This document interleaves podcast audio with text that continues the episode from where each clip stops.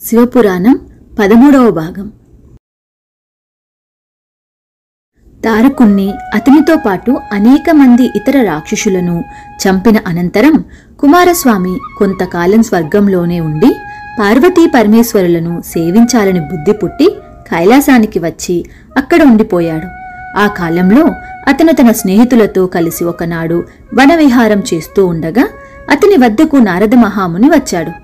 కుమారస్వామి నారదుడికి అతిథి సత్కారాలు చేసి మునీశ్వర లోకాలలో విశేషాలేమిటి? అని అడిగాడు.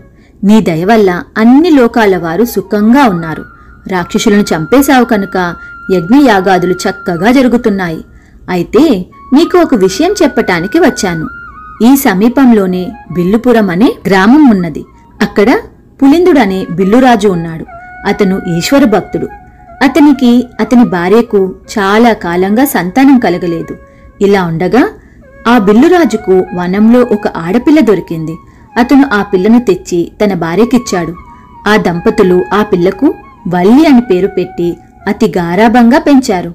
వల్లి అందచందాలు వర్ణించటం నా తరం కాదు. బంగారు బొమ్మ చూడగానే వనలక్ష్మి అనిపిస్తుంది. ఆమె నీకు భార్య అవుతుందని బ్రహ్మదేవుడు మాటల సందర్భంలో నాతో అన్నాడు. అందుచేత నువ్వు ఆమెను పెళ్ళి చేసుకొని సుఖపడు అన్నాడు నారదుడు. తరువాత నారదుడు కుమారస్వామి వద్ద సెలవు తీసుకొని బిల్లురాజైన పులిందుడి దగ్గరకు వెళ్ళాడు. పులిందుడు ఆయనను గౌరవించి కూర్చోబెట్టి మునీశ్వర మా వల్లికి తగిన గుణరూపాలు గల భర్త ఎక్కడ దొరుకుతాడో సెలవివ్వండి అని అడిగాడు. ఈ పిల్లకు తగిన వరుడు శివుడి కొడుకైన కుమారస్వామి మాత్రమే. అతనికి కూడా వల్లి కన్నా తగిన భార్య దొరకదు. త్వరలోనే కుమారస్వామి వనవిహారానికి వచ్చి వల్లిని చూసి మోహిస్తాడు. అతను మీకు అల్లుడవుతాడు. మీరు ధన్యులు. శివుడు వియ్యంకుడు కావటం కన్నా మహాభాగ్యం ఏమున్నది? అని పులిందుడితో నారదుడు చెప్పి వెళ్ళిపోయాడు. నారదుడు వల్లి సౌందర్యం గురించి చెప్పి వెళ్ళిన మొదలు కుమారస్వామి మనసులో ఆరాటం బయలుదేరింది. ఆమెను పెళ్ళాడాలన్న కోరిక అతనిలో తలెత్తింది. విల్లుకన్యను పెళ్ళాడుతానంటే తల్లిదండ్రులు ఒప్పుకుంటారో లేదో అనుకున్నాడు. ఏ నిర్ణయం చేయటానికైనా ముందు తాను ఆమెను కల్లారా చూడటం అవసరమని అతనికి తోచింది. అందుకని అతను తన పరివారాన్ని వెంటబెట్టుకుని విల్లుపురం సమీపంలో వనవిహారం చేయసాగాడు. నారదుడి మాటలు కుమారస్వామిని కలతపెట్టినట్లే వాళ్ళని కూడా కలతపెట్టాయి. కుమారస్వామి ఎప్పుడు వస్తాడా అని ఆమె ఆత్రంగా ఎదురుచూస్తున్నది. అతను తన వంటి నీచకన్యను పెళ్ళాడుతాడా అని సందేహిస్తున్నది.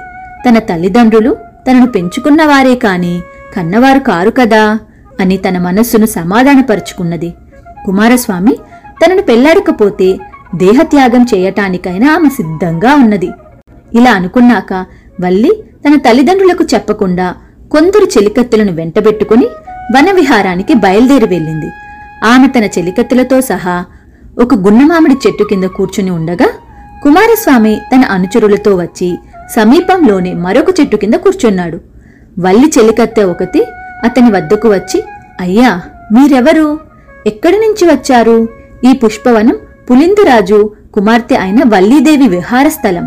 ఈ ప్రదేశానికి మగవాళ్ళు రాకూడదు అన్నది. ఈ మాటలు వినగానే కుమారస్వామికి కొత్త ఉత్సాహం వచ్చింది. అతను వల్లి చెలికత్తెతో నా పేరు కుమారస్వామి. నేను శివపార్వతుల కుమారుణ్ణి. మాది కైలాసం. మీ వల్లి సమాచారం వినదగినది అయితే చెప్పు అన్నాడు.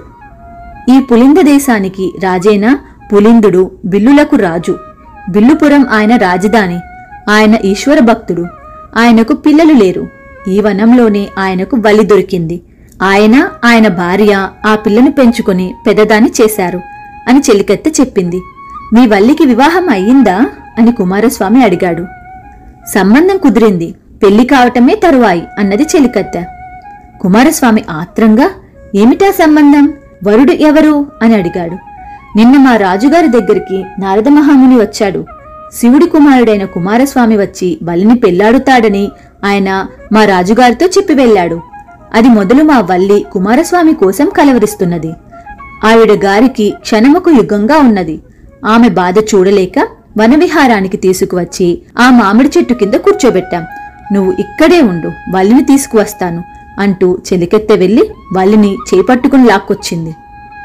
కుమారస్వామి వల్లి చేయి పట్టుకుని నా వెంట వచ్చేయి మనం పెళ్ళి చేసుకుందాం అన్నాడు. నన్ను పెళ్ళి చేసుకోవదలిస్తే నా తల్లిదండ్రుల అనుమతి పొందాలి. లోకనింద తెచ్చుకునే పనులు చేయరాదు. కాసేపు ఇక్కడే ఉండు మన పెళ్ళికి మా వాళ్ళ అనుమతి పొంది వస్తాను అంటూ వల్లి చెయ్యి విడిపించుకుని తన చెలికత్తెలతో సహా ఇంటికి వచ్చేసింది. జరిగిన సంగతి తెలిసి పులిందుడు సపరివారంగా కుమారస్వామి వద్దకు వచ్చి ఆ రాత్రి తెల్లవారుజామున లగ్నం ఉన్నదని చెప్పి అతన్ని అతని పరివారాన్ని వెంటపెట్టుకుపోయి విడుదలలో ఉంచి పెళ్ళి ప్రయత్నాలు చేయటానికి ఇంటికి వెళ్ళాడు. ఈ వార్త తెలిసి పార్వతీ శివులు కైలాసం నుంచి వచ్చి కుమారస్వామి వివాహం జరిపించి వధూవరులతో సహా కైలాసానికి తిరిగి వచ్చారు. కొంతకాలం గడిచింది. సునీతాపురంలో గజాసురుడు అనేవాడొకడు అవతరించాడు. వాడు కూడా బ్రహ్మను గురించి ఘోరమైన తపస్సు చేసి అనేక వరాలు పొంది మూడు లోకాలను స్వాధీనం చేసుకుని ఏలసాగాడు. పరమ శివభక్తుడైన గజాసురుడి పాలనలో ప్రజలందరూ సర్వసుఖాలు అనుభవించారు. వారికి ఎలాంటి ఈతిబాధలు లేవు. ఒకనాడు నారదుడు గజాసురుడి వద్దకు వెళ్ళి అతడి చేత అతిథి మర్యాదలు పొంది గజ నువ్వు గొప్ప ఈశ్వర భక్తుడువు. శివుణ్ణి నీ హృదయంలోనే ఉండమని కోరరాదా? అన్నాడు. గజాసుడికి ఈ ఆలోచన నచ్చింది. అతను తన పూజతో శివుణ్ణి ప్రత్యక్షం చేసుకుని తన హృదయంలోనే ఉండమని వరం కోరాడు.